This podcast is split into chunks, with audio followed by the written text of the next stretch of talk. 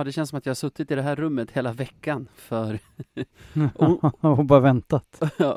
onsdag kväll satt jag här hela kvällen, väntade på att Sebbe skulle bli klar med sitt jävla World of Warcraft. Blev han inte, så då satt jag här hela kvällen igår också och väntade. Men han blev inte klar med sitt tv-spelande. Aj. Jaha, så det är därför vi sitter här nu? Jajamän, jajamän. Eller så, så det är det. Okej. World of Warcraft, är det det man spelar nu när man är ung? Ja, det kanske är det. Tydligen. Jag trodde det var ute. Ja. Är det bra pengar i det? Är det det han gör det på? Jag vet inte, det kanske är hans nya jobb. I så fall behöver inte stå Ja. i vägen. Nej, det vore synd då. Och när en sån här kassako som podcasten skulle ta någon tid från det. Ja, men vi får hoppas att det har gått bra att spela då.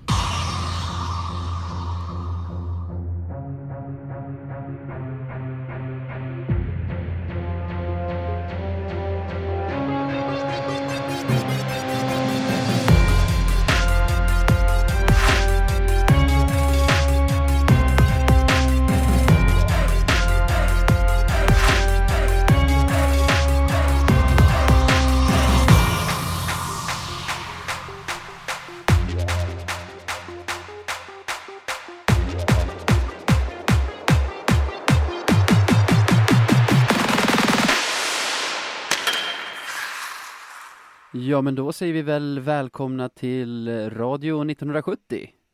En podd av lövare för lövare. Just det, och det där var ju inte Sebbe som ni hörde. Jag tror han har fastnat i någon sorts tungt spelmissbruk. Så istället är det vår eminente expert, Micke Emsing. Välkommen! Ja, tack. Där blev fallhöjden hög igen. Jajamän. Läget med dig? Expert, men okej.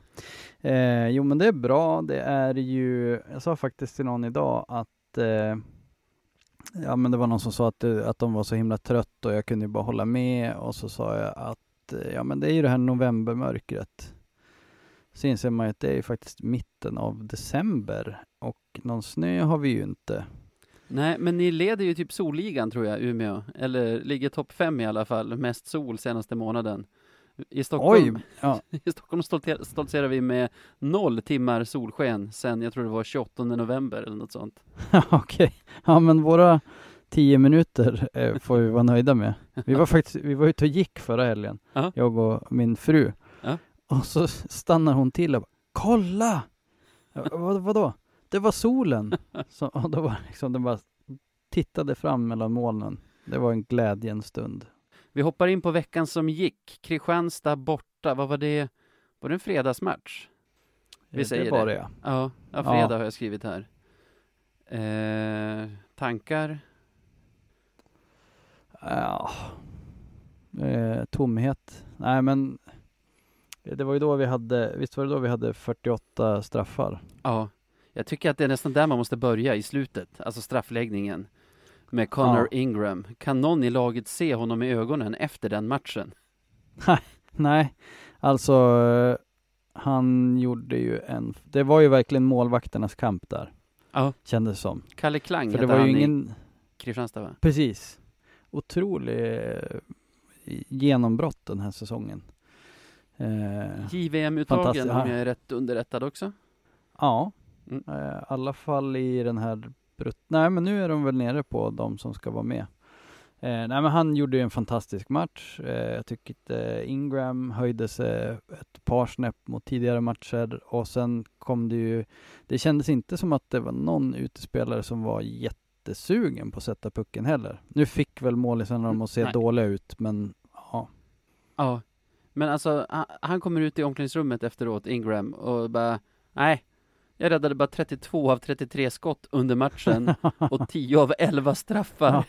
Synd att ni lyckades bränna 30 av 31 skott plus 11 straffar. Ja. Nej, och det var ju inte, ja, som sagt, två fantastiska målvaktsinsatser, men sen straffarna, det var ju några som träffade mitt i bröstet och där man såg nästan på ansatsen att det här blir ju inte mål. Nej, alltså, jag, jag, alltså man tänker ju inte så när det är motståndarna som lägger, men våra straffskyttar kände jag verkligen, de tror ju inte på det. Nej, Alltså, även killers som liksom Crandall, drog ju någon sån här smack på madrasserna och åkte därifrån. Ja. Där saknade jag Sten faktiskt. Ja. Han Ja. kändes trygg när han skrinnade fram. Eh, Ja. Men det, och det var... Det här är ju en match som vi har vant oss vid nu på, på senare tid. Förlåt, vi började prata samtidigt där. Vi, vi, vi leder ju i matchen Ja. och vi dominerar ju spelet. Men lyckas ändå inte förvalta det till en seger. Jag börjar bli så less på det. Det är ju Hutchings som gör vårt mål väldigt tidigt i andra perioden.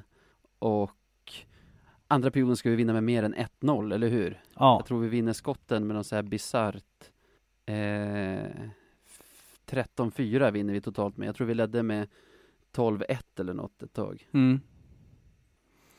Eh, nej, alltså det är som att någonting eh, fattas.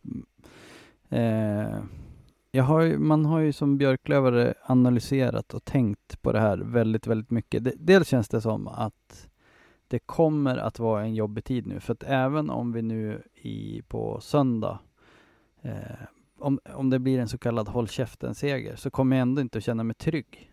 Om vi vinner med, liksom med 8-0, det spelar som ingen roll. Och du vet, allting klaffar. För nu kommer det krävas en 3-4 matcher för mig att jag ska kunna känna något slags lugn. Där vi, Ja, be, alla behöver inte vara håll käften-segrar, men där det ser ut att stämma och där det ser ut att vara bra tryck i buggarna och sådär. Eh, för jag tycker vi har haft en period nu då spelet har varit dåligt och man har stört sig på det även om vi har vunnit. Den här veckan tycker jag att spelet har sett, inte perfekt ut, men bra. Men att vi istället, att man istället går runt och stör sig på att vi inte lyckas stänga. Vi kan ta den här matchen som exempel.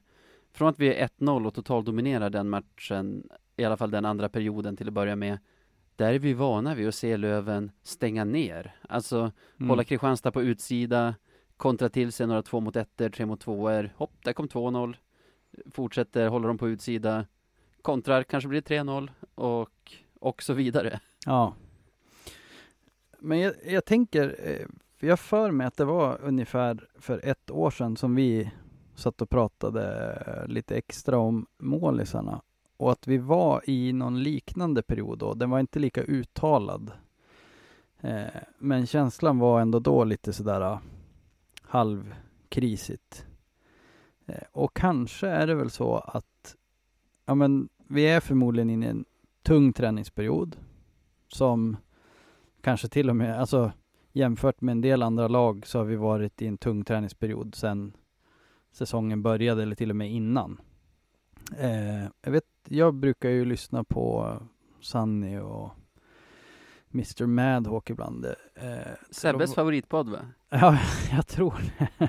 jag, jag brukar, det är inte, tyvärr, jag gillar Sunny i någon mån och sådär. Eh, men jag brukar snabblyssna för att höra om de pratar om Björklöven och se om det kommer något nytt liksom.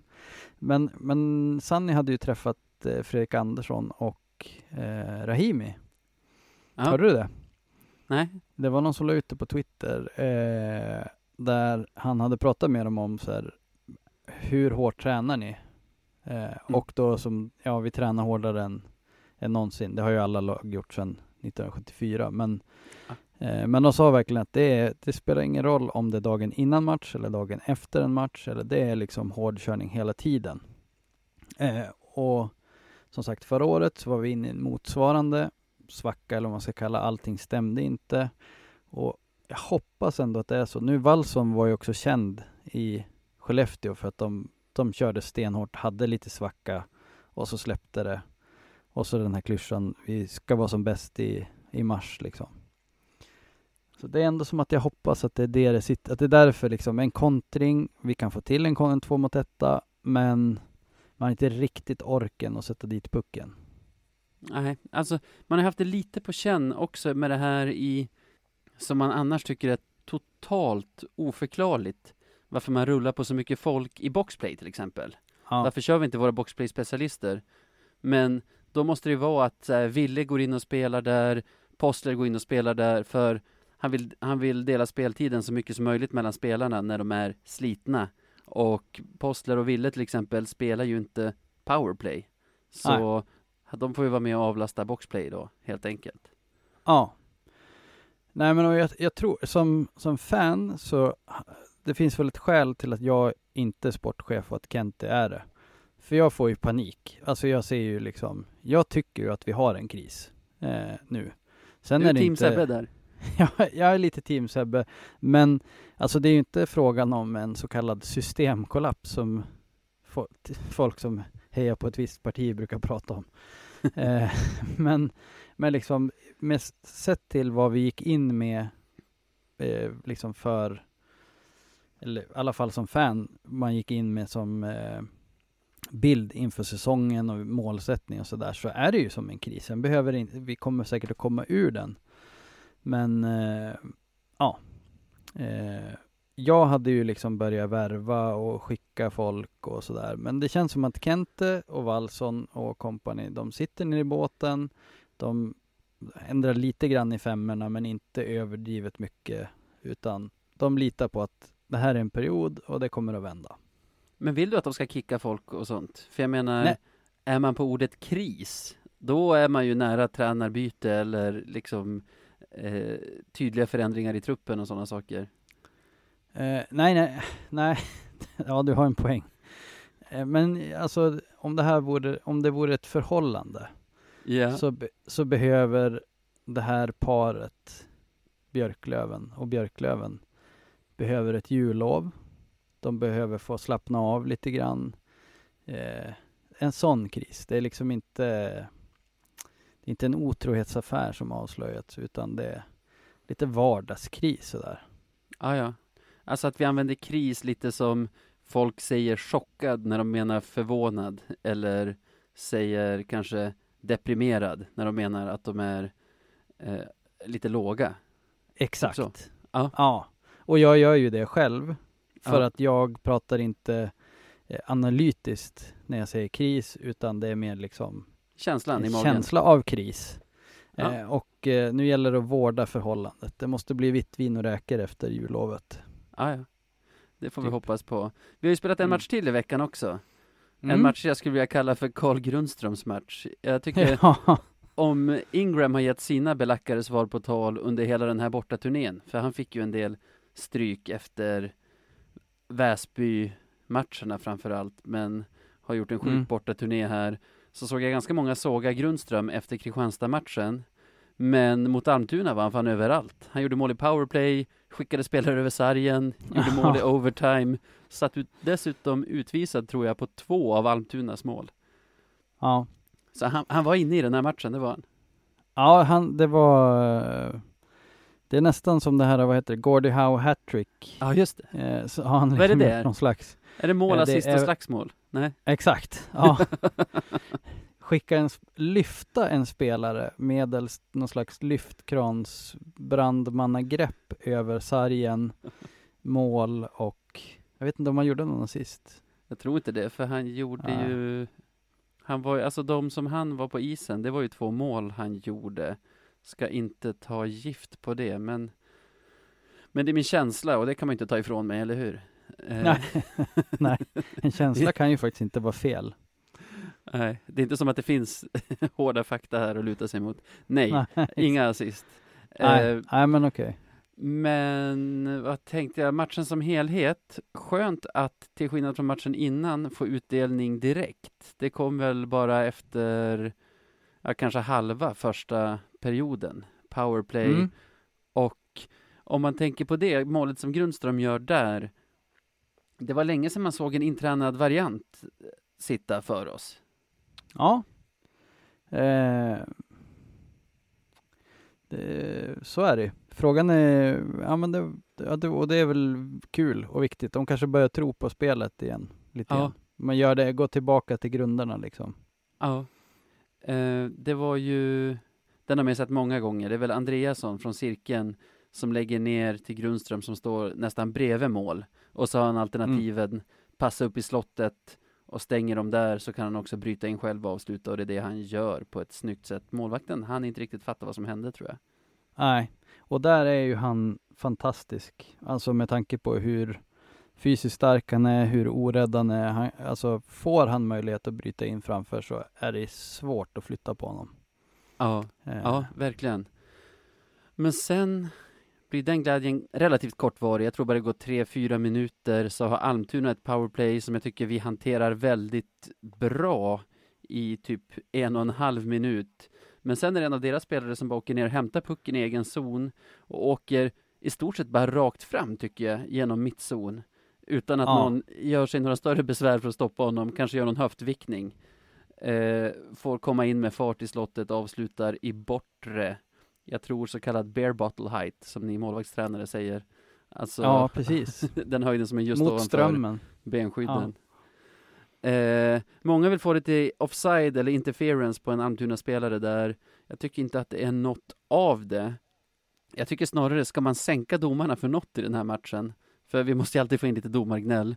Ja, Då tycker ja. jag det är utvisningen som vi får med oss med typ fyra minuter kvar. Visst att det är en solklar utvisning enligt regelboken. Jag tror att en av deras spelare sveper båda Tyler Wessels skridskor. Men i en match där det har rådit total anarki. Alla spelare, utom Carl Grundström då, har fått göra precis Mm. vad de vill över hela banan. Vi har sett en riktig sån bensax som ger liksom gult eller rött i fotboll.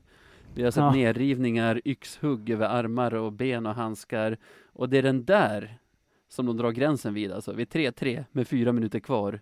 Snacka om att vilja synas och avgöra matcher som domare där. Ja, den... Hade jag varit Almtunabo så skulle jag ha sagt som Sebbe att jag var på väg att elda upp arenan. Bränna ner hallen. Alltså, Eh, det är en solklar utvisning, den går inte att klaga på. Men ja, ja. man har ju liksom Nej. lagt en nivå över matchen där alla utom Carl Grundström får göra precis vad de vill. Ja. Eh, vi hade ju en liten diskussion där med när han lyfte över sargen. Eh, och jag tappade, för det, det var ju en, det, men det sa han ju själv också, Ja, det det, var ju så onödigt. Ja. Alltså han, först sätter han en rätt bra tackling, killen håller på att åka över sargen. Fint, bra så. Eh, Och sen liksom, nej jag kastar över honom. Det är ingen, ingen kommer märka om jag kastar honom över sargen. Eller hur han tänkte. Eh, Så jag hävdade ju att det var liksom helt otroligt. Och jag missade helt och hållet det som hände på LIS. Men sen när jag såg eh, reprisen på det så är ju den också helt vansinnig. ja, och det är det. För det är klart att det är en interference av Carl Grundström. Pucken är långt därifrån, han lyfter upp en spelare. Ja, men det är inte en värre förseelse än Almtuna-spelaren som ligger ner och tar tag med båda, båda sina ben runt Olle Liss är det va? Ben. ja. och så här drar åt så att han faller handlöst Ja. i isen. Det, det passerar totalt obemärkt.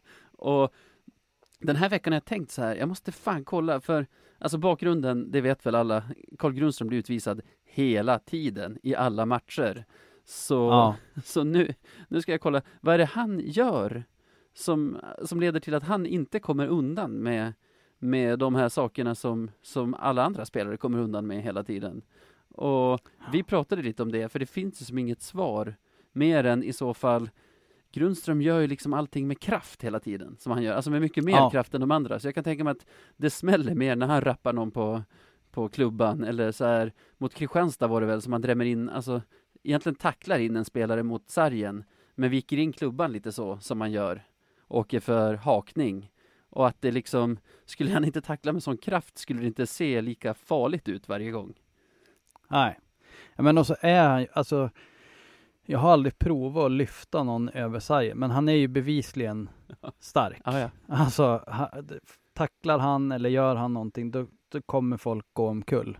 Sen tror jag ju faktiskt tyvärr att han kanske har fått domarnas ögon på sig. Ja. Rätt eller fel, alltså han kanske inte ens har förtjänat att få det, för många, han har ju bland annat åkt på den där spökutvisningen nere i hörnet där Ah, ja. mot vilka det var, där han inte ens rörde dem. Men lite som att, och det har jag hört domare säga, även domare som jag pratar med, att ja men ser man att vissa spelare är inne på isen, då tittar man extra noga på dem. Såklart. Eh, och med tanke, det blir väl som en ond cirkel då. Han får utvisningar och det genererar mer utvisningar. Utan att liksom han spelar fulare än någon annan. Ja. Men han har domarens ögon på sig. Kan han ha sagt något till, något till någon domare? Typ efter den där spökutvisningen som vi pratar om. Alltså när han ligger på isen tre meter från en fallande motståndare och får utvisning för tripping tror jag det Eh, alltså, kan han ha sagt exakt vad han tyckte om de allsvenska domarna då och att det har spridit sig bland dem så att de är förbannade på honom? För jag menar, alltså, ja, vi låter ju som eh, bittra supportrar nu som alltid tycker att man har domarna emot sig, men jag menar, andra i vårt lag kommer ju undan med det som Grundström åker för. Ja, ja. Nej, men jag tror säkert att det finns sådana i, eh, ja men ta, eh, ja, det kanske mest kända exemplet, han som var ute i intervjuer, Lance Ward i HV71 Ja, för ett an, ganska många år sedan. Just Han var ju liksom, jag kan inte spela hockey i Sverige längre. Eh, Jämtin, nu i och för sig det är ett dåligt exempel, för de spelade ju faktiskt fult. Löven-relaterat exempel, Jonas Hedberg, eller Santeri Heiskanen. Alltså, Eh, Ful. de, var i och för sig mycket mer ovårdade, men så här, Ja. de fick de utvisningar de skulle ha, plus några till. Ja, ja, ja. Eh, jo, men Hedberg spelade ju otroligt fult, så här armbågs... Eh, Ja men Santeri var ju Eh. galen också. Men det var även någon gång Ja. som han stod och käftade med Kåberg, som slog honom i ansiktet, typ så här, både en och två gånger. Santeri stod bara och flinade, och så får de två minuter var för roughing. ja, jo. Nej, men jag tror att, jag tror att eh, det finns säkert någon i Karlskoga och Almtuna också som är sådär, eh, om, om man skulle haft, skulle vi haft en Almtuna-podd så skulle vi ha sagt att den och den får alltid utvisningar. Eh, och ja, det är kanske egentligen inte så konstigt. Domarna ska följa 10, ja 12 spelare med målisar. Eh, det går snabbt. Du kanske inte kan kolla lika mycket på alla, utan du får hålla lite. Vet du att Alexander Hellström är inne, då kanske du tittar lite mer framför mål, för du vet att det kommer att vara lite, lite tuffare. Jag, jag vill Eh. minnas att du har berättat för mig om någon domare som du hade pratat med, jag minns inte exakt hur det var, som hade sett en, en sån, här, sån här typ av spelare gå in i en situation och liksom dragit upp armen innan spelaren faktiskt gjorde någonting och så stod han där med armen i luften sen när det visade sig att den här spelaren faktiskt lämnade den situationen utan att ha begått något Ah. regelbrott. Jajamän, jo, det var alltså eh, en bekant som dömer, eh, eller dömde i alla fall på rätt hög nivå. Och så, s- det, där, liksom, det där kan inte, du kan inte se det som en utvisning så här i efterhand. Nej, alltså jag var alldeles för snabb, men det var ju den och den, så att jag hade ju armen uppe innan det hände och så sen stod jag där och ja, var ju tvungen att blåsa. så att, eh, de är ju människor också som sagt, så att de, det, det blir väl så. Men jag hoppas att, eh, det känns lite orättvist mot Grundström. Jag tycker att han får många utvisningar faktiskt inte förtjänar. Ja, för det är ju liksom, jag vet inte hur man ska säga det. Han måste ju göra någonting som inte de andra gör eftersom han åker hela tiden. Det är bara att jag inte ser det. Men sen är jag en supporter också, inte en domarkontrollant. Så det är väl vad det är. Det blir massor mål där efter deras 1-1. Vi gör 2-1 bara 1.05, 1.06 senare. De kvitterar till två, det är Hutchings som gör vårat mål. Han gör ju fan mål jämt nu för tiden. De gör 2-2 Ja. bara 1.05 efter det. Och sen har vi ju Deilert som gör 3-2 bara 40 sekunder efter det målet. Så det blir ju alltså 1, 2, 3, 4 mål inom på mindre än fyra minuter. 3 och, 3 Ja. och 50 typ.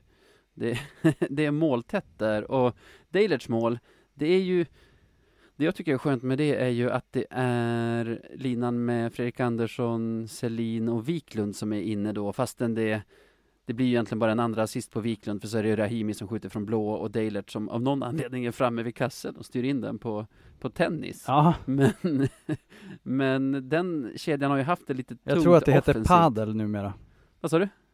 Förlåt, jag tror att det heter padel, det heter inte tennis längre. Just det, just det. det är ändå svårt det där. I vissa sporter heter det volley, i hockey heter det Ja. tennis, i tennis heter det volley. Ja. Eh, Ja. Men nu kan vi köra paddel på allt, Men är- för det, det är den Ja, ja, rimliga. Måste inte bollen studsa i paddel? kanske. Får man ta på Men volley? det är det alla spelar. Jo, men det tror jag. Jag har aldrig spelat det. Ja, jag har bara spelat en gång. Ja, en gång har jag spelat. Jag var inte så bra. Ha. Ja, det var inte... Han tar den på brännboll i alla fall. Smackar dit den. Ja, exakt. Mm. 3-2 och så är det samma sak där. Nu leder vi med ett mål på bortaplan. Stäng matchen. Ja. Eh, men en grej bara på 1-2 målet, Hutchings 1-2 Ja. mål. Prickskyttet Ja. där. Alltså det är inte mycket han har att, att spela Nej, på. alltså han får ju en baseballsving på armen av en motståndare samtidigt som han glider ur vinkeln och man känner att chansen är Ja. lite över. Och sen har jag försökt kolla på så här highlights var i målet sitter pucken, men visst är det ganska högt upp mot krysset i bortre, eller? Ja, alltså han skjuter ju i den, som jag minns det, fall, i den närmaste parallellt med mållinjen. Med liksom klubban åt fel håll man skruvar det, in den. den sidan. Ja, riktigt bra. Ja. Riktig prickskytt där. Jag minns inte ett... Men som sagt, de borde ha stängt det Ja. Efter de där. Sen är det i och för sig fem mot tre. Grundström får sin utvisning för att skicka spelaren över sargen. Alexander Wiklund vet jag inte vad han gör. Han måste ha fått årets jävla felträff. För han från bakom eget mål känns det som att han skickar upp den över bakersta läktarraden och åker för delaying the game. Ja.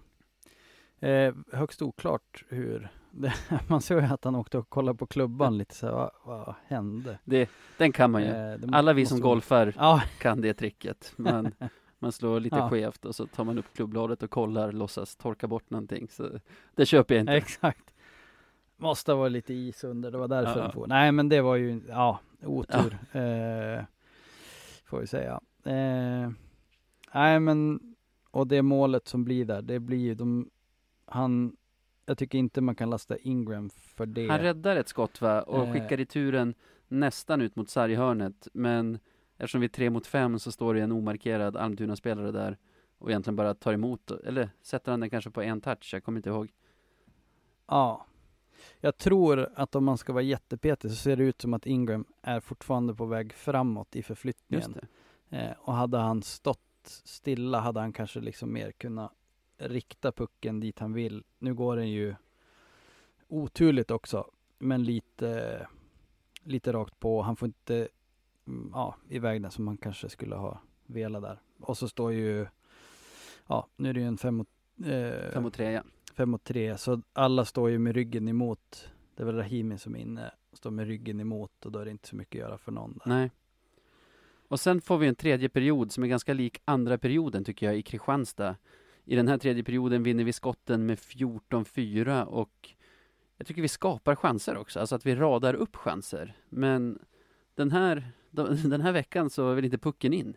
Och alltså jag är riktigt irriterad över att vi inte stänger de här matcherna på det sätt vi är vana att se dem. Men jag känner ingen oro över spelet på samma sätt som om du skulle ha frågat mig för två veckor sedan. Nej, nej det känns som att, eh, att det har landat. Eh, det har säkert varit lite, alltså det är inte kul att förlora de här matcherna vi gör. Eh, men eh, kanske lite bra ändå att det kommer nu. Eh, laget får möjlighet att snacka ihop sig, bestämma sig för vad, vad vi vill egentligen. Eh, för jag tycker också att det, det är som att det har hänt någonting jag tror ju aldrig att det handlar om inställning egentligen. Eh, även om det kan se ut som att, ja, det är lite lojt eller någonting. Men jag tror att på den här nivån så vill alla alltid, det är snarare problem att man vill för mycket. Ja. När det börjar låsa sig så är det liksom, nu ska alla göra sitt. Eh, ja, det är ingen idé att passa här. Jag, jag går själv med pucken. Jag, ja. Och då kan det se ut som att, att det är en inställningsfråga. Men jag tror egentligen att det ska vara mycket till för att det ska vara liksom, ja ja, vi är Björklöven, vi behöver inte, vi är bäst. Nej, exakt. Eh, utan Och- snarare lite panik då. Ja, alltså, jag väljer nog för- förklaringsmodellen som du erbjöd här tidigare. De är tunga i benen. Det är, alltså, Ja. då sitter inte avsluten som man vill och liksom, då lyckas man inte mala ner riktigt på det sättet över 60 minuter som vi gjorde i 20 minuter i, i, i Uppsala i söndags. För alltså, maler man ner och maler ner så en hel match, då kommer målen. Alltså om man ser Tingsryd borta till exempel. Jag tycker inte att vi skapade fler farliga målchanser där. Däremot fick vi så långa anfall hela tiden och var snäppet bättre än Tingsryd över liksom matchens varenda minut. Så till slut kom utdelningen där ändå. Mm. Eh, nej men jag, det blir ju, du är en millisekund senare in i eh, en närkamp, eh, orkar inte riktigt eh, liksom sikta in det när du skjuter. Alltså det är sånt som man kanske inte ser fullt ut, men som ändå finns där. Så att jag väljer att eh, hoppfullt, eh, lite som att, eh, ja men det är väl lite så som, som det är för många på jobbet nu, att nu är det några jobbiga veckor här fram till jul, så kommer ett juluppehåll och därefter tror jag att det kommer att börja bli bättre och bättre. Ja. Får jag bara hoppas att Timrå brakar ihop snart, men det är en annan Ja. sak. Det, jag vet inte om de kommer göra det. Vi får ta det i egna händer och slå dem i de matcher vi har kvar mot dem helt enkelt. För att, för att ordna, vad säger man, Eh, råda ordning i tabellen igen. Sen overtime Ja. är ju inte lång. Det känns typ som att det är Ottosson, Grundström och Johansson, Kalle, som spelar hela de typ en och en halv minuterna som går från första nedsläpp till att Grundström sätter pucken. Där gör de ju också en snygg kombination. Vi, vi har ju fått lite kombinationsspel här på slutet. För det är väl Grundström själv som släpper Mm. till Kalle Johan, nej det är Ottosson kanske som åker in med pucken, alltså åker en ganska lång båge in i offensiv zon, släpper till Kalle Johansson som, som med sin right-fattning, just det, så blev det, kunde från liksom ena cirkeln spela parallellt med mållinjen till Grundström som, som egentligen bara smeker dit den. Ja. Eh, ja, jag delar din analys. Då bestämmer vi att vi är på väg tillbaka nu helt enkelt och att det, att det bara har med den hårda träningen att göra. Att det, att det har sett ut som det gjort på slutet. Ja.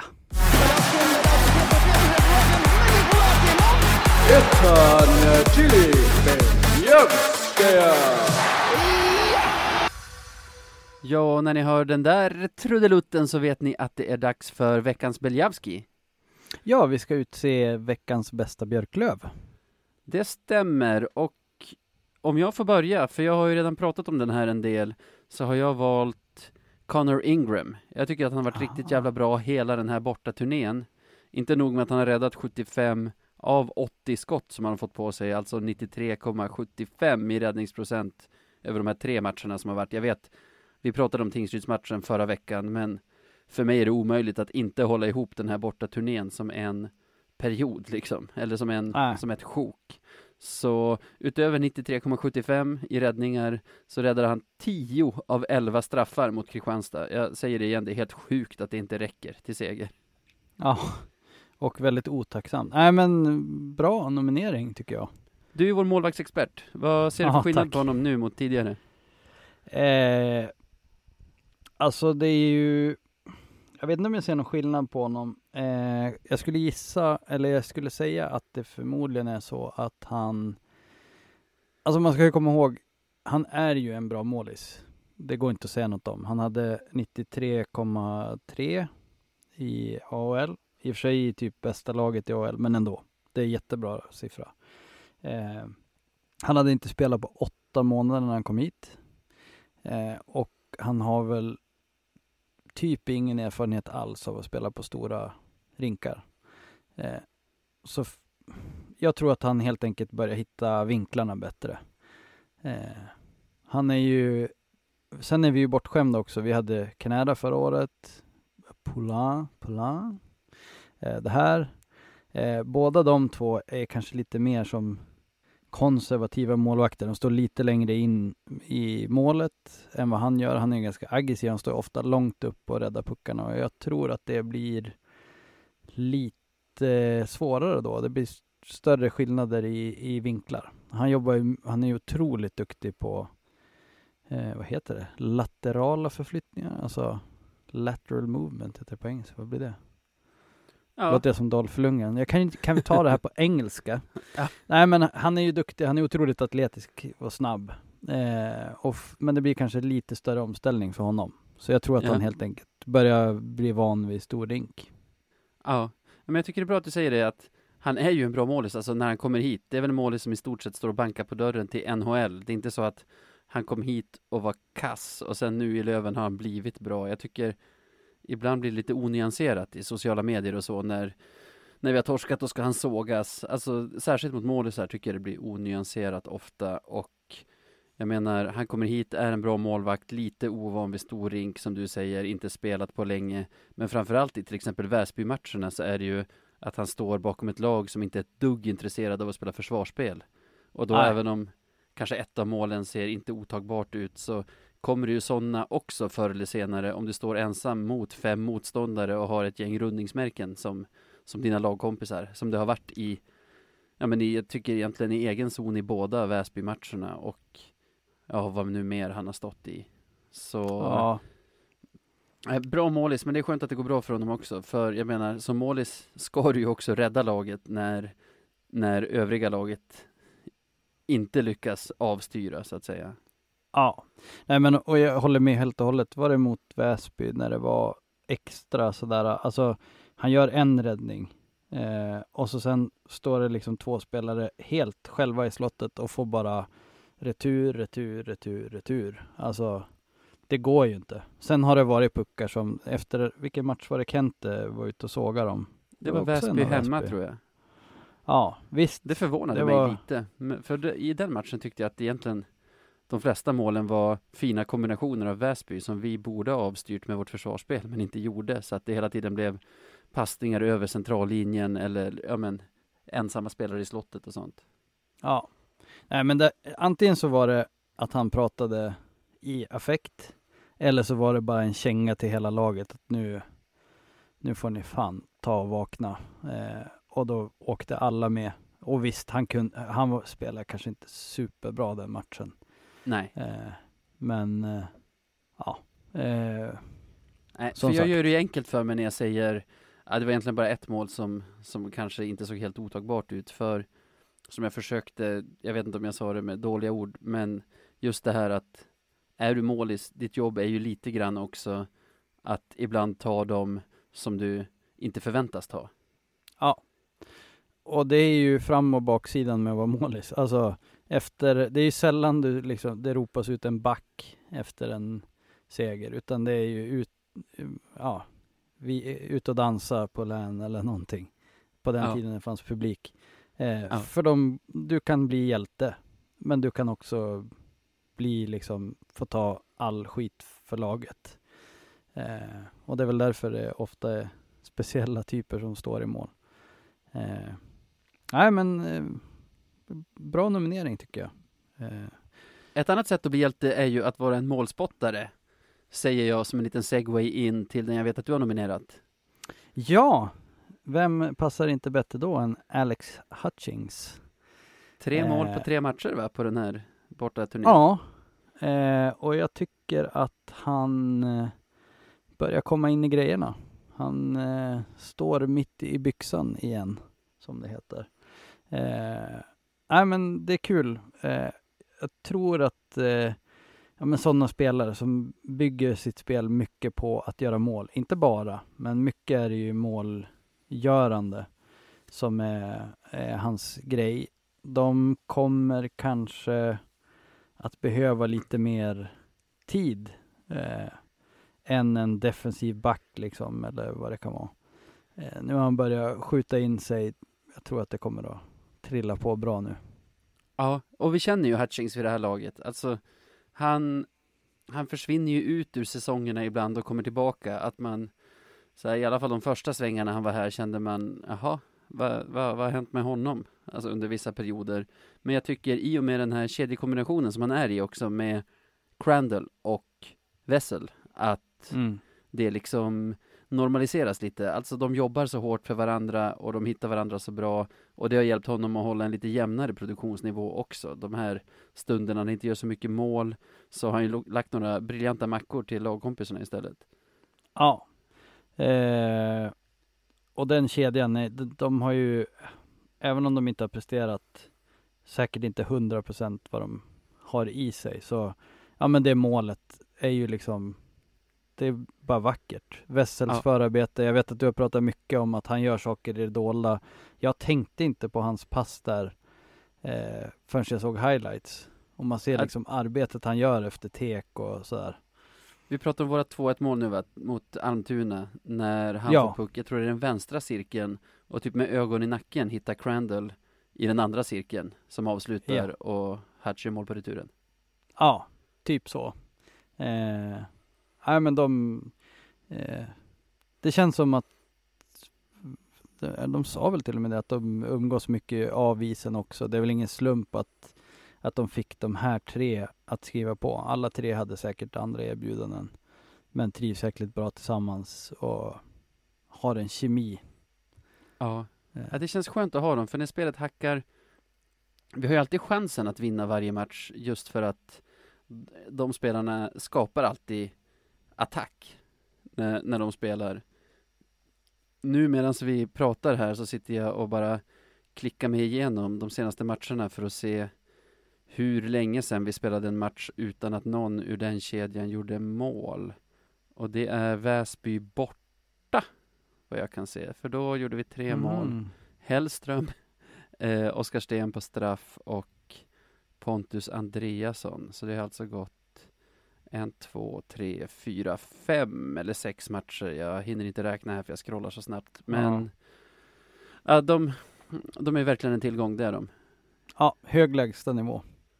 Ja.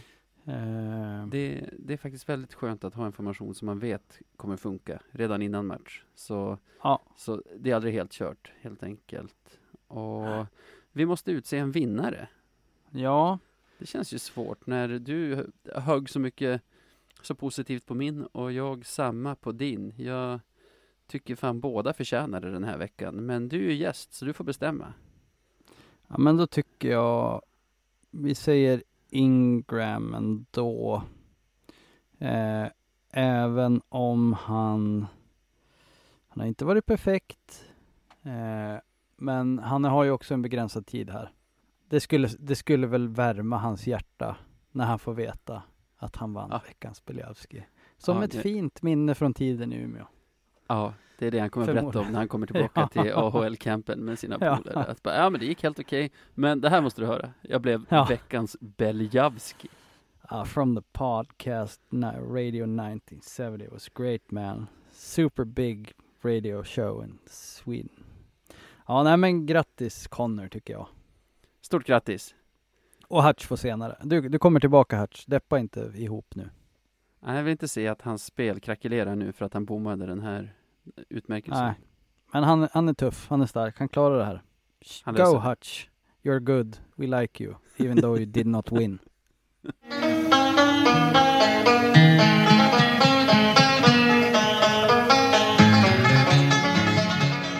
Veckans Marklund. Yes, dags för, jag tror, vårt äldsta segment i den här podden, varit med från starten. Det är nu vi ska utse veckans mest klandervärda, alltså veckans Marklund. Är du taggad? Jag är mycket taggad.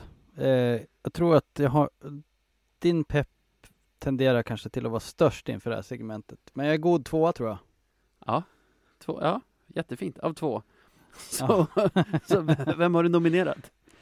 Eh, jag har nominerat den eh, tidigare spelaren eh, och Västerviks profilen får man väl säga, Emil Georgsson. Emil, förgrymmade Emil. unge. Vad har han gjort? Ja, ja, vad har han gjort? Eh, Ja, det är ju en liten sak på ett sätt, men ändå. Det var ju en artikel i Västerbottens-Kuriren eh, online, tror jag idag att den kom, där Erik Ullman eh, dels på sätt och vis, först när jag läste tänkte lite klandervärt gick ut och sa att eh, ja, vad ska jag säga, det ligger inte på mitt bord. Eh, och, ja, men han eh, öppnar ju ganska tydligt dörren för att han nog vill till en annan klubb. Just det, Eh. för huvudnyheten i den här artikeln är att ett gäng Västervik-supportrar startat en insamling för att försöka få tillbaka Ullman, om man säger så. Exakt, och typ han har väl nåtts av det här eh, och med eh, illa dolt intresse eh, inför att en flytt tillbaka till Västervik möjligtvis. Eh, han säger ju att de, de har inte, jag har inte fått visa vad jag kan, typ, i Björklöven. Men det är klart, han är ju en spelare, han vill ha istid, han vill ha ett jobb och säkra sin framtid. Så det är väl okej. Men, Men sen kommer ska han dit så måste han ju komma överens med Emil Georgsson. Precis, och Emil han verkar ju som att man skulle kunna skicka ett litet sms till och få lite tips om vad som händer på spelarmarknaden och vilka sportchefer som har erbjudit någonting för hans spelare. För att Då i den artikeln så finns det ju eh, alltså ett citat. Är han en så citerat- kallad hashtag nofilter? ja, det, det känns lite så. Eh, ja, enligt VK då så hade han alltså svarat eh, det är nog bara ett rykte, skrattande emoji. Och alltså redan där, eh, emoji-användande, det kan vem vi har skrivit texten? Alltså vem på VK har skrivit den? Eh, Marcus Isaksson, det är väl chefredaktör, Ja. eller vad heter det, Briljant. sportredaktören? Mhm. Briljant. Jag, jag tycker att han, han målar upp en bild av vem Emil Georgsson är genom att, genom att Ja. faktiskt berätta den annars irrelevanta informationen att, att det ligger en skratt-emoji där. Ja, men det säger, det, det, ja, bra eh, av honom där. För det, som sagt, man, jag kan se det här smset framför mig. Eh, och sen skriver han, eh, Kente ville byta han och pengar mot Fitzgerald för någon vecka sedan, men då sa Oh. vi nej. Oh.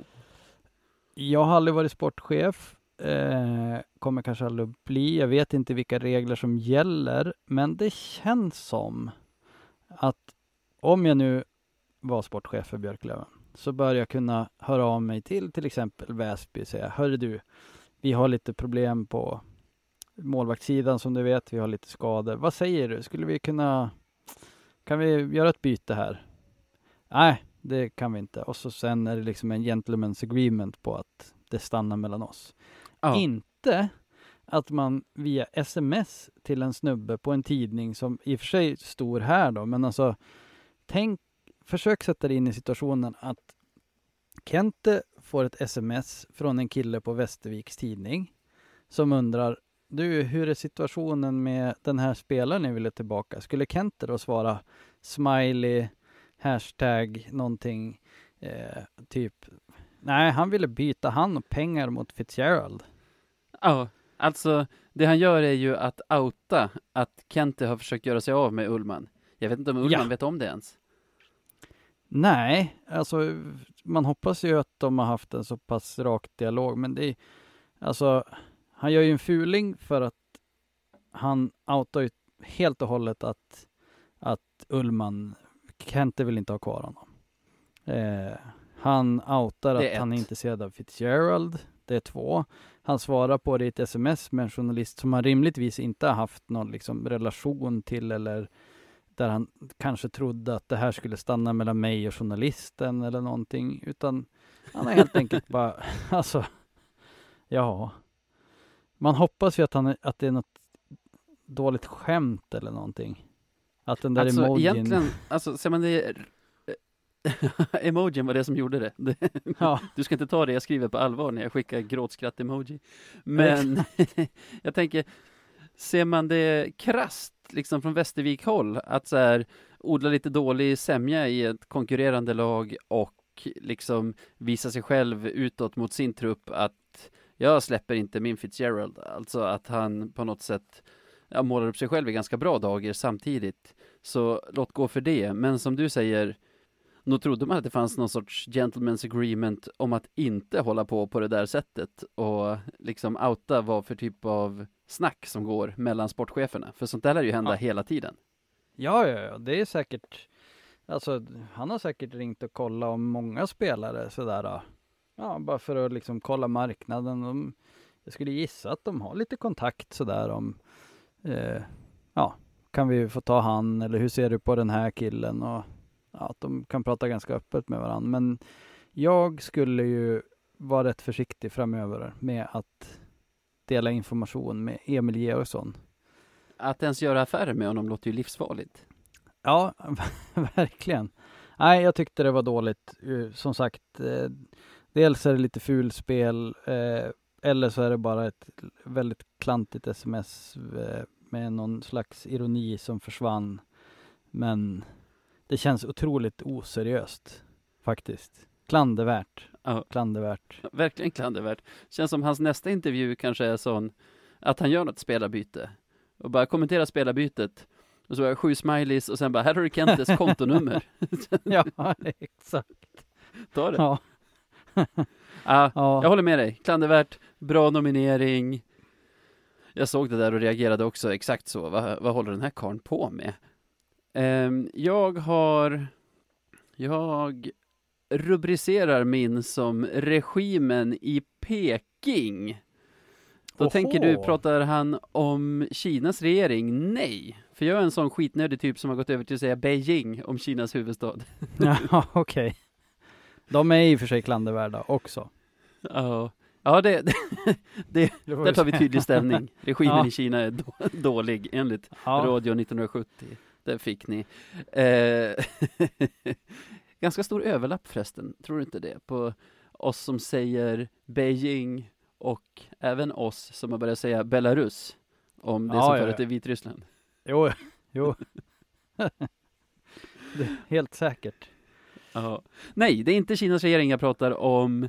Det, när jag säger Peking syftar jag på Norrköping och regimen jag pratar om är styrelsen i Vita Hästen. Vad heter de? IF? Ah, Vita Hästen. Ja, Alla hästen, vet vilka det är. Ja, Och det som har hänt där i veckan, jag tror det kom ut igår eller förrgår genom en kille på Twitter som heter Magnus Bodin som jag följer. Han är Vita Hästen-supporter. Han har, eller han skriver tillsammans med en annan kille på en blogg som heter Gummitrissan som handlar om Vita Hästen. Han har en podcast också, om den också heter Gummitrissan ska jag låta vara osagt. Men han gick i alla fall ut med att de hade fått höra från Västervik, vilket var ett styrelsebeslut, att de från och med nu inte, alltså till bloggen, får intervjua lagets spelare. Alltså, Ah. Vita Hästens styrelse har sagt, ni får inte intervjua våra spelare längre. Och, ridå. ja, och anledningen är nästan ännu värre. Att jag sa regimen i Peking och liksom drog på det spåret är ju för vi vet alla ungefär vad de har för syn på, på media i, i Beijing. Ja, ja, ja. De, de vill helt enkelt äga informationen själva så att det inte ska kunna komma fram någon, någon kritik mot, mot deras sätt att styra landet etc. Så illa är det naturligtvis inte i Vita Hästen. Men anledningen till att Gummitrissan till exempel inte får intervjua spelarna är att de anses konkurrera med Vita Hästen Play och att klubben vill äga sin egen kommunikation. Så då finns det likheter Mm. ändå, om än små, mot ja. Mittens rike? Solens rike? Nej, Mittens rike är Kina, Solens är Japan. Eh, Ja. Skitsamma. Eh, och det, alltså, det, det, jag tycker det är för dumt. Det är ju liksom, ja. men vi kan jämföra de här med, antar jag, Mackan och Johan på Löven Forever. Eller med oss som också driver en, en, liksom, en utgåva som inte är liksom i samarbete med klubben. Det, det handlar ju om någonting som stärker klubbens varumärke. ja. Jag vet att Löven, eller om inte Löven så i alla fall Olof Baudin har sagt att han tycker det är jättebra för Björklövens varumärke att sådana som våran podd till exempel finns, att det skapar en kultur runt laget och ökar intresset. Men här i Norrköping går man ju åt rakt motsatt håll. Det, det de här killarna gör liksom gratis på sin fritid och som borde betyda väldigt mycket för klubben Vita Hästen verkar de inte alls tycka är någonting att ha utan ja, istället motarbetar de för de tycker att det är en konkurrent mot deras playtjänst. Ja. Eh, En slags, eh, kan man kalla det för någon slags meta självrannsakan? För de måste ju inse att vår produkt är så fruktansvärt dålig. Så Ja. att vi kan inte ha konkurrenter. Alltså precis, det osar ju katastrofalt självförtroende Ja. att känna att två grabbar som liksom gör det som en hobby kommer att konkurrera ut oss om vi inte stoppar dem. Sen förstår jag, Vita Hästen tar betalt för sin playtjänst, eh, de här killarna, det är väl gratis att gå in på deras blogg antar jag, men ja, ja.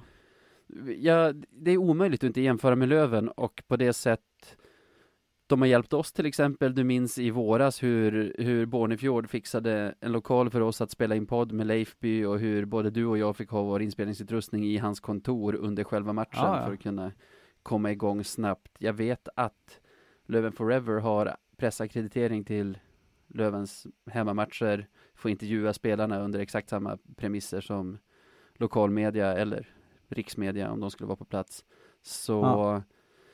jag menar, där tycker jag att man gör rätt, för Lövens Play, jag tror den går hur bra som helst, det verkar så i alla fall, sett till hur mycket folk pratar och skriver om den. Och det är för att Ja, de producerar bra innehåll. Det tror jag är det, den, största, den största delen. Då behöver man inte vara rädd för två grabbar som sitter och spelar in podd tillsammans på sent på fredagskvällarna, utan då, då, då litar man på att folk kommer vilja ha ens produkt. Men det är också Ja. för att, antar jag, att det finns ett stort intresse runt Löven. Men det intresset kommer ju av att det finns en kultur, alltså en supporterkultur runt laget. Jag säger inte att det intresset beror på våran podd eller på Johan och Mackans blogg, för det är naturligtvis bara en liten del av det, men att det är ett starkt varumärke tack vare att det finns en kultur runt laget och jag tycker det är det som Vita Hästen-ledningen stampar på här. ja, verkligen. Nej men alltså, jag tänker så också. Alltså, jag brukar vara inne och läsa till exempel Löven Forever. Eh, men det kommer ju inte, det är ju som, ja, nu lyssnar jag ju på podden, den här podden, vare sig jag vill eller inte. jag säga. Men, ja, men jag skulle nog lyssna på den även om jag inte alls var inblandad. Alltså det är ju olika perspektiv på det också.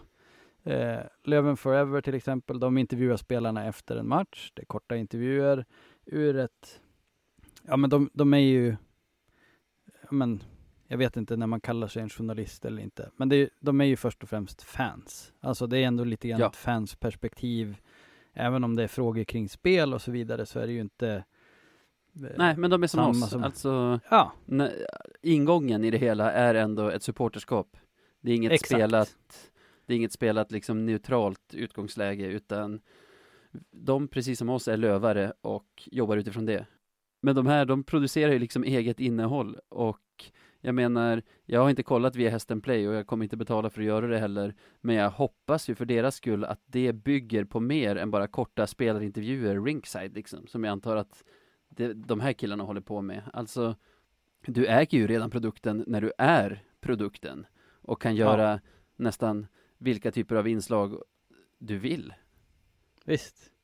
Nej, och hade det varit att de tycker att nu är vi inne i ett skede där vi vill skydda spelarna generellt, alltså ett känsligt läge, men den där anledningen är ju bara dum, motarbeta sig själva och som sagt skaffa en bättre produkt då.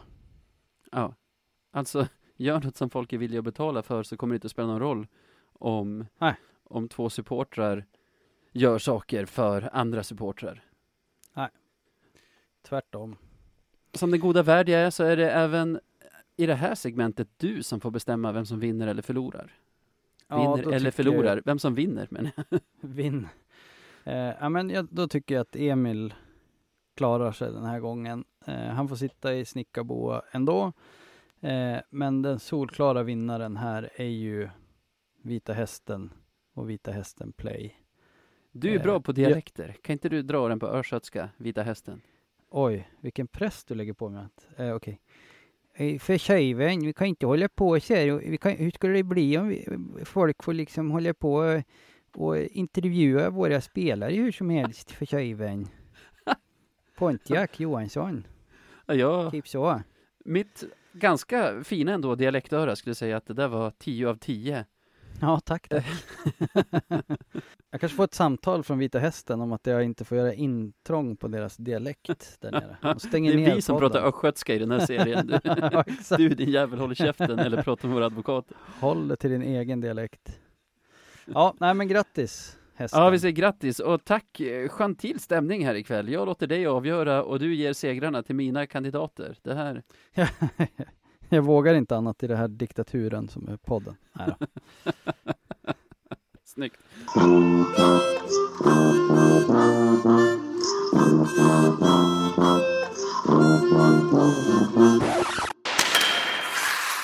Veckan som kommer då, två hemmamatcher, börjar lördag imorgon för oss just nu, men idag för de som lyssnar på podden när den släpps. Eh, sa jag att det var Almtuna och att det var hemma? Mm, jajamän. Uh, ja, spännande. Känns som att det är mycket back-to-back nu. Ja, ja det skulle verkligen. inte ha varit det, men Och så här, Almtuna, vi har inte mött dem på 19 omgångar, sen mötte vi dem två gånger i, omgång, i Ja. omgång 20 och 21. Det, jag vet inte om det är bra eller dåligt, det känns konstigt att det finns lag vi inte har mött ännu och så har vi mött hästen tre gånger och Västervik tre gånger och ja, Ja. skitsamma. Det här är en match, den går 17.30. Jag har insett att det är helt omöjligt för mig att se helgmatcherna. Det är ju som sagt en cirkus här i hemmet och särskilt när de går 17.30. Det är en tid då jag liksom Ja men då middagen ska upp på bordet och det ska ätas och det ska läggas barn och så. Så de senaste tre tror jag helgmatcherna har jag struntat i att se, bara stängt av telefonen för att inte få den spoilad. Och sen så fort barnen sover kollar de i efterhand och liksom jag tycker det är rätt nice. Man får ju ner tiden man tittar till dryga timmen genom att så här, i varje avblåsning trycka två gånger på den här i C appen eh, hoppa tio Ah. sekunder framåt och sen tjoff, dra förbi pauserna och egentligen bara se effektiv, speltid.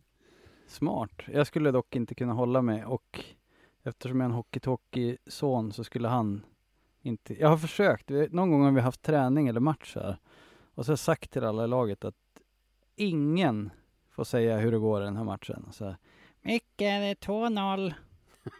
Ja, Skitunge! tack. Kul, kul skämt. Det blir bänken för dig. Ja, ja, ja. Nej, sånt där är Eh. omöjligt. Ja, Nej, men det blir spännande. Eh, Revansch va? Eller, vi vann ju, men jag menar ordentlig revansch. Alla tre Ja. poängen. Övertygande seger. Ja, jo, det känns faktiskt lite så. Eh, tror det kanske var eh, rätt bra. Vi hade ju ändå en tuff, det är ändå tufft att vara borta en vecka, kanske ganska bra att få några dagar på hemmaplan. Eh, jag kommer inte ihåg hur Almtuna har spelat i veckan. Har de haft någon fler match? De mötte Timrå ikväll. Kan Just det stämma?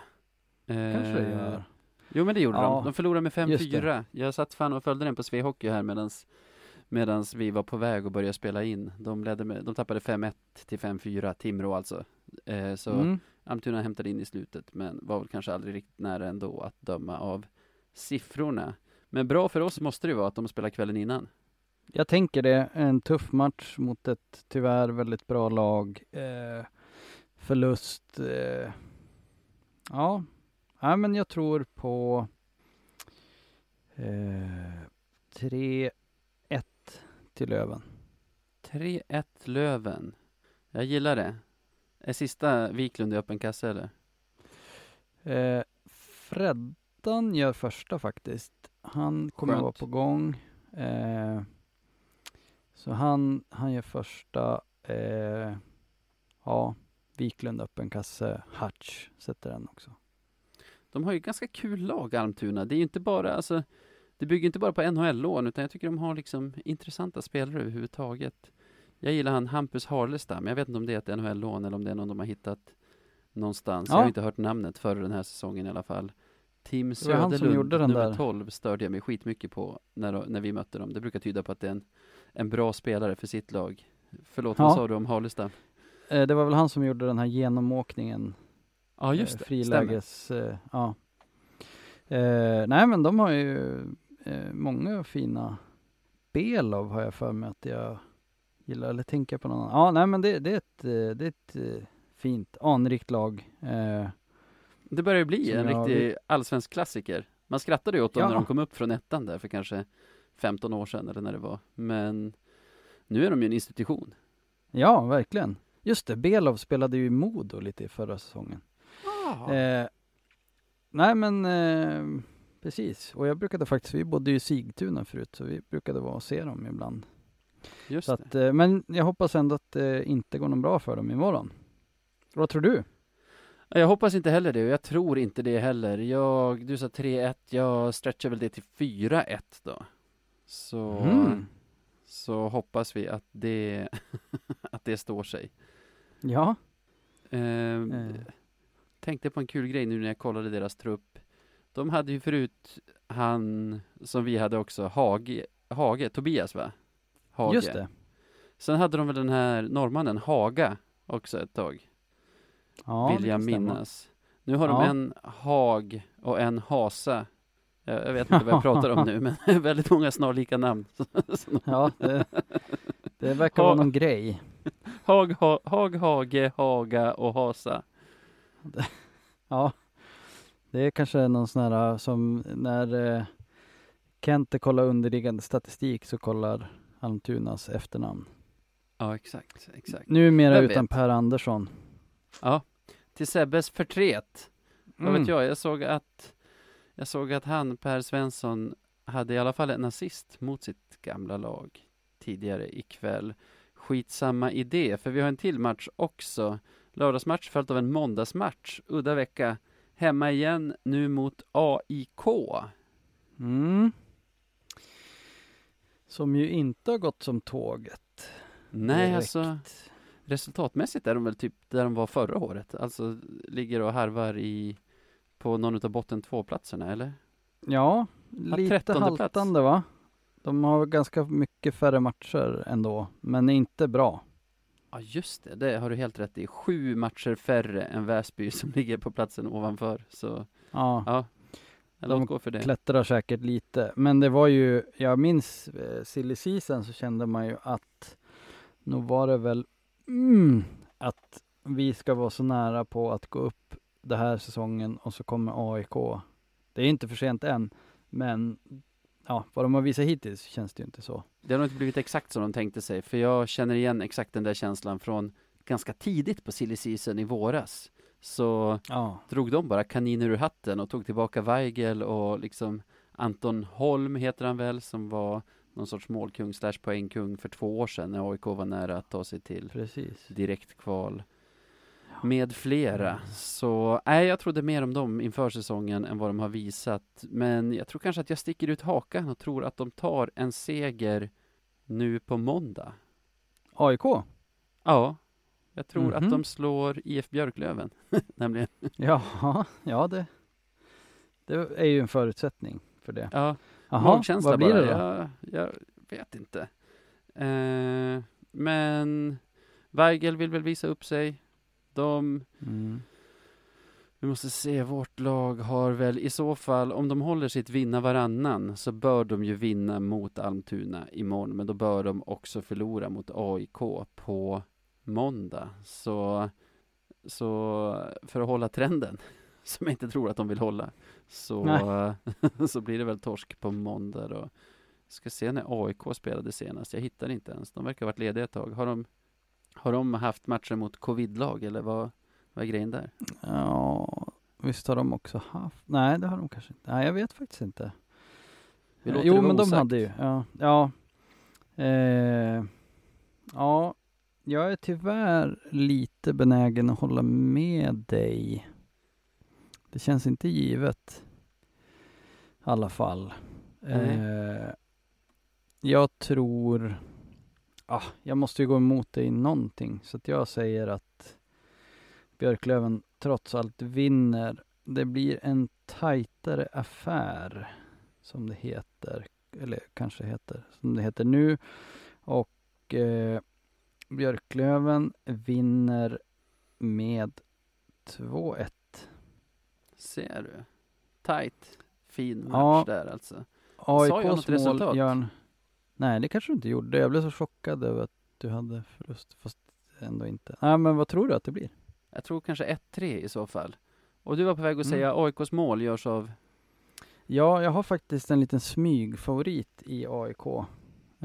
Jag vet inte riktigt varför, men jag tror att det är den här lite underdog-grejen. Amil Krupic? Krupik? Ja, ja.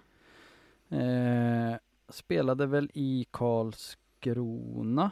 Karlsko- Bekant. Karlskrona, tror jag. Jag Förra säger bekant, säsong- men jag har ingen aning. Jag bara litar på dig. Nej, Kristianstad spelade han i. Ah, Eh, vill minnas att han, jag läste någon intervju med honom också. Jag reagerar. Han är ja, men en rejäl, tung back sådär. Eh, sån som du gillar, vet alla som känner sån dig. som jag gillar, hårt jobb. Eh, tror att han har varit lite så underdog. Eh, läste någon intervju med honom. Han jobbade liksom på någon bilmek och fick inte ihop det och skulle sluta men körde på ett tag till. Om jag minns rätt. Men han har bra namn i alla fall, om inte annat. Ja, verkligen. Kropic, gillar Mm. Ja, det blir hans första mål för säsongen då. Han är inte en poängstark spelare, eller? Han har stått på 0 plus 3 hittills. Nej, han är inte någon... Så, ja, han kan få göra ett mål, det tycker jag.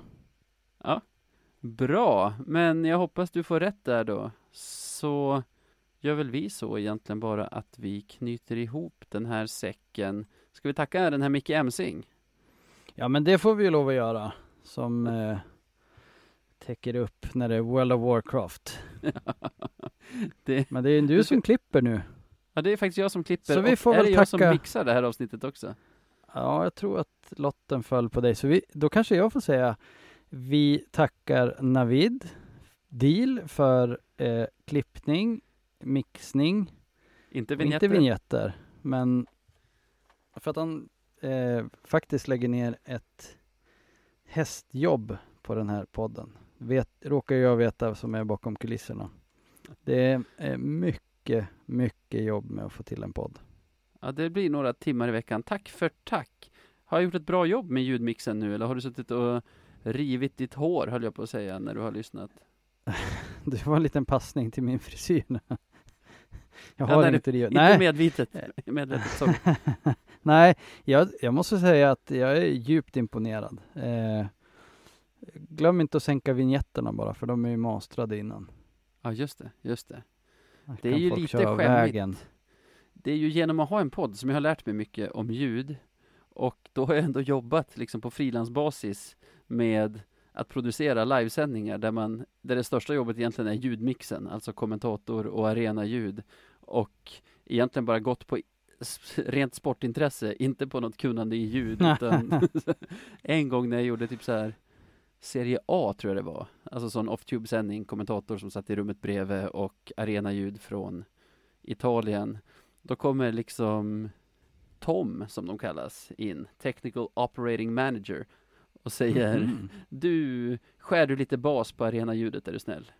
Och jag bara yes, absolut, jag fixar det. Han går därifrån och jag bara "Ah, skära bas. Så, nu vet jag ju att det är skitenkelt, för du har lärt mig. Alltså vilket Ja, register ja. man ska dra ner för. Och det var ju som ett riktigt liksom mixerbord med fysiska rattar. Så det, det, det hade ju varit det lättaste i världen. Men du vet så här, ja men då börjar jag så här skruva på någon. Går basen ner nu? Nja, skruva på någon annan. Här, Ja men nu försvann det lite bas, bra. Ja, Alltså, ja när jag men tagit eh, betalt för det. Nu när jag gör det här, då är det helt plötsligt jättelätt att lära sig allt sånt där jag inbillar mig att det är ett lite mer fördukat jobb att köra de sändningarna. Ja, så här, eh, min chef då, som även är en god vän till mig, visade någon gång innan, alltså egentligen att jag bara skrev upp siffrorna på en lapp, vad som är en bra allround kompressor på kommentatorerna och vad som är en bra EQ-inställning på Ja. arenaljudet. Och så körde jag de inställningarna oavsett om det var NHL eller Champions League eller ja, de tidiga omgångarna i Champions League-kvalet från liksom Rumänien. Så alltid samma settings. Ja, det är bra. Ah, ja, nu Eh. kommer det en mycket mer begåvat gjord ljudmix, nämligen den som jag valt att kalla för Hutch Song, eller hur? Ja, precis. En, Så då säger vi bara ha en bra vecka. Ja, med hopp om vändning.